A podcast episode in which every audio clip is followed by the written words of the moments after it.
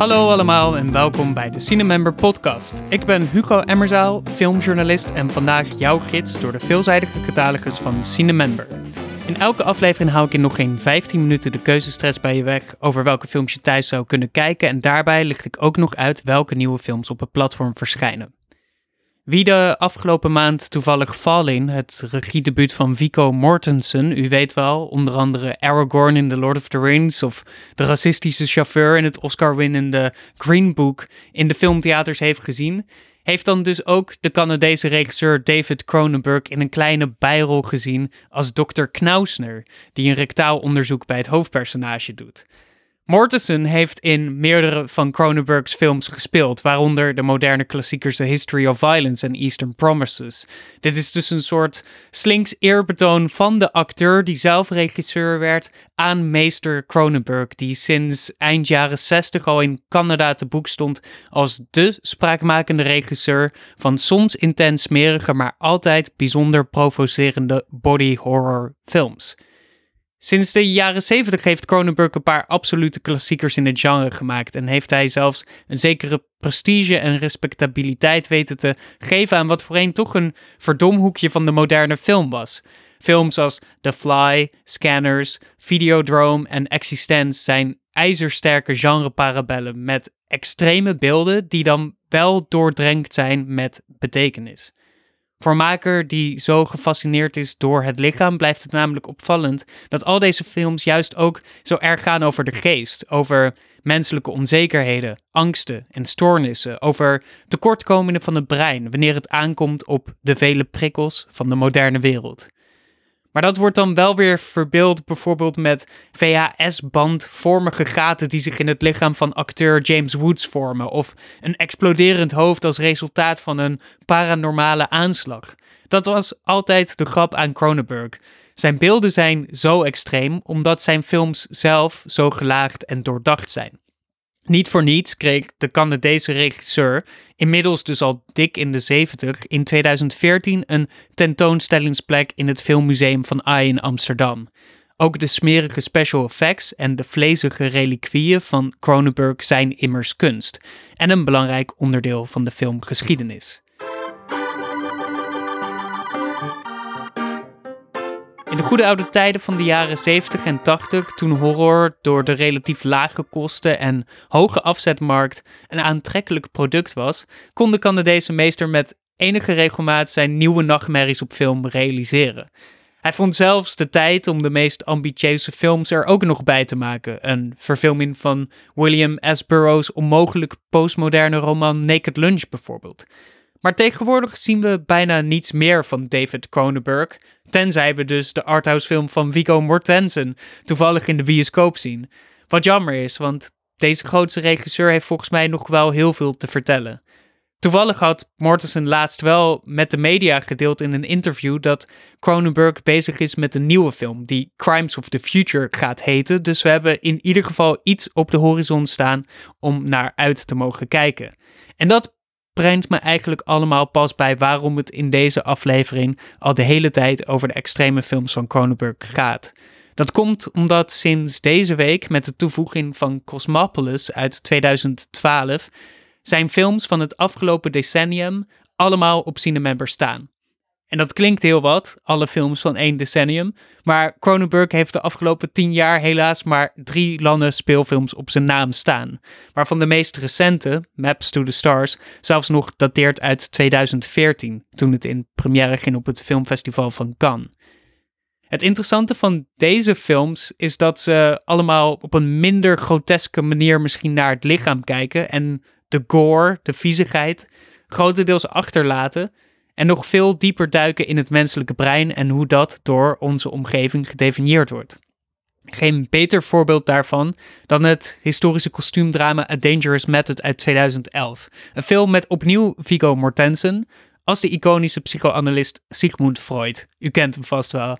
En Michael Fassbinder als de nog veel jongere analytische psycholoog Carl Jung, die duidelijk geïnspireerd is door het gedachtegoed van Freud, maar op belangrijke kwesties juist ook weer met de leer van zijn soort van meester breekt. En het is pas met de introductie van Sabina Spielerein, hier gespeeld door Kyra Knightley, die een soort abonnement heeft op rollen in historische kostuumdrama's, maar hier ook echt fantastisch tot haar recht komt als actrice. Die Spielrein wordt dus geïntroduceerd. Later wordt ze de eerste vrouwelijke psychoanalyticus in de moderne wetenschap. Maar hier is ze allereerst nog een patiënt in de kliniek die last heeft van hysterische aanvallen. En het is natuurlijk de introductie van zo'n vrouw die de verhoudingen tussen zulke mannen echt op scherp gaat zetten. A Dangerous Method wordt zo uiteindelijk een intellectueel schermspel tussen twee grondleggers van moderne sociale wetenschap. En het is dus ook een erotisch geladen drama over verlanden en repressie. Die gevaarlijke methode waar de film in de titel naar verwijst, is het omarmen van de overdracht. Een begrip van Freud dat doelt op het idee dat patiënten vaak elementen uit hun eigen leven projecteren op hun behandelaar. Bij Jung en Spielrein wordt de overdracht zeg maar wel erg intiem. Wat allemaal ethische, politieke en culturele vragen oplevert over de relatie tussen een dokter en een patiënt, tussen een man en een vrouw en ook tussen werk en privé. Het zorgt ook voor de grote breuk tussen Jung en Freud zelf, omdat Freud gelooft dat die sterke projectie van de overdracht iets is waar je voor moet waken. Het boeiende van deze film binnen het oeuvre van Cronenberg is dat de regisseur zich hier eigenlijk richt tot de bron van veel van zijn films, die psychologisch allemaal bijzonder sterk gelaagd zijn.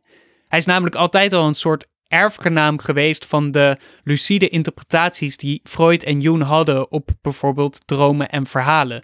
En hier onderzoekt hij eigenlijk de omstandigheden waarin zulk invloedrijk en inspiratievol gedachtegoed ontwikkeld is. Je ziet in deze recentere films van Cronenberg nog wel een focus op het lichaam en diens behoeftes, bijvoorbeeld op seksueel vlak. Maar de wereld van ideeën in de film is meer tot het brein gericht. Cosmopolis, sinds deze week dus op Cinemember, laat dat ook goed zien. Hier hebben we een film waarin Robert Pattinson op dat moment nog een van de meest begeerde acteurs onder de tieners, omdat hij een hoofdrol in de Twilight-serie speelde, eigenlijk de hele film gekluisterd zit aan de achterbank van zijn limousine. Cronenberg verfilmde hier opnieuw een bizar ambitieus boek, deze keer van Don DeLillo, over een prison-rijke jonge zakenman die in één baldadige move al zijn geld verliest. Pattinson is Eric Packer, die vanuit zijn limousine ziet hoe er een soort Occupy-achtig protest over de straten van Manhattan stroomt. Een beweging waar Packer uit noodzaak aan het einde van de film misschien wel begrip voor moet krijgen, want door een fatale gok dat de waarde van de Chinese yuan gaat dalen, verliest hij al zijn vermogen. Het is een slinkse film die rijkheid en welvaart als een soort kokon symboliseert. Zie de limousine met de getinte ramen. Maar eentje die zich niet helemaal kan beschermen van wat er werkelijk in de wereld gebeurt. En dat rectale examen van Fallen, waar ik het in het begin van de aflevering over had, zit dus ook in deze film. Uh, en ik denk dus dat Mortensen dat als een soort easter egg in zijn regiedebuut heeft gestopt. Een kleine tip of the head naar de meester. Maar hier heeft dat examen een totaal andere functie trouwens. Packer heeft zichzelf zo belangrijk gemaakt dat zijn lichaam eigenlijk helemaal niet meer van hemzelf is. Elke dag krijgt hij zo'n medische test, omdat hij praktisch gezien een tot vlees geworden bedrijf is waar talloze anderen ook van leven. Hij moet dus gezond blijven om de financiële gezondheid van anderen te kunnen garanderen.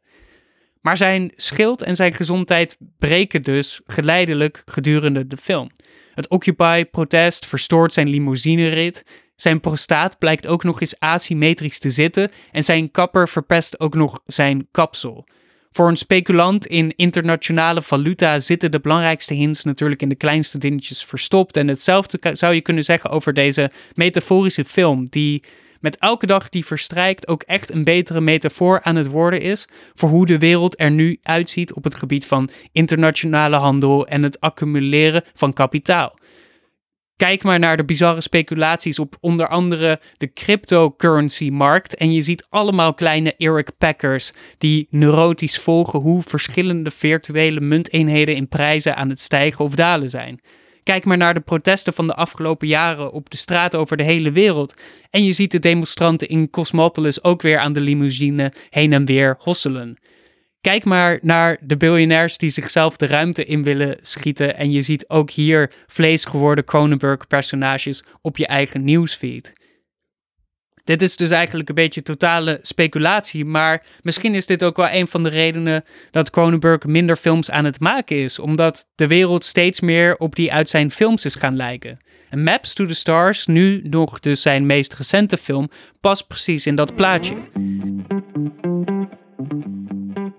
Dit is een van Cronenberg's meest venijnige films, ergens tussen satire van Hollywood en Los Angeles en een diagnostische toets van de gehele mensheid.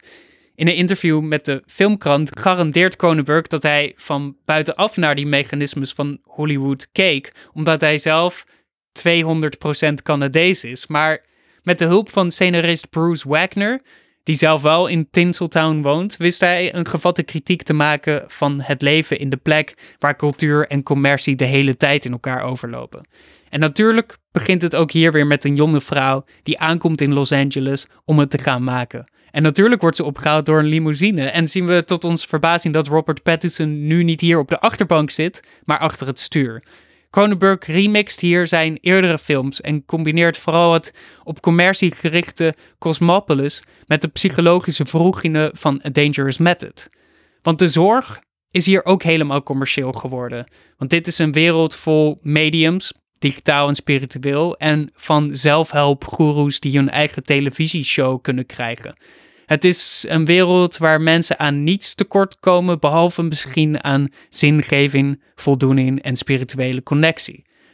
Wat zich dan weer uit in trauma, geweld, brandwonden en littekens die personages met zich meedragen, carrières die in de grond zakken, geesten van de overledenen die blijven rondspoken. Het is Cronenberg ten top, met hier en daar dan ook nog een vleugje David Lynch erbij. Er zijn weinig films die de hedendaagse leven als zo'n alledaagse, maar ook als zo'n weerzinwekkende nachtmerrie kunnen afbeelden als deze. Wat maar weer laat zien dat de inmiddels senioren Canadese regisseur nog steeds een meester van de moderne horror is en nog steeds de vinger op de pols van de moderne maatschappij heeft. Dangerous Method, Cosmopolis en Maps to the Star dus. Allemaal te zien op Cinemember.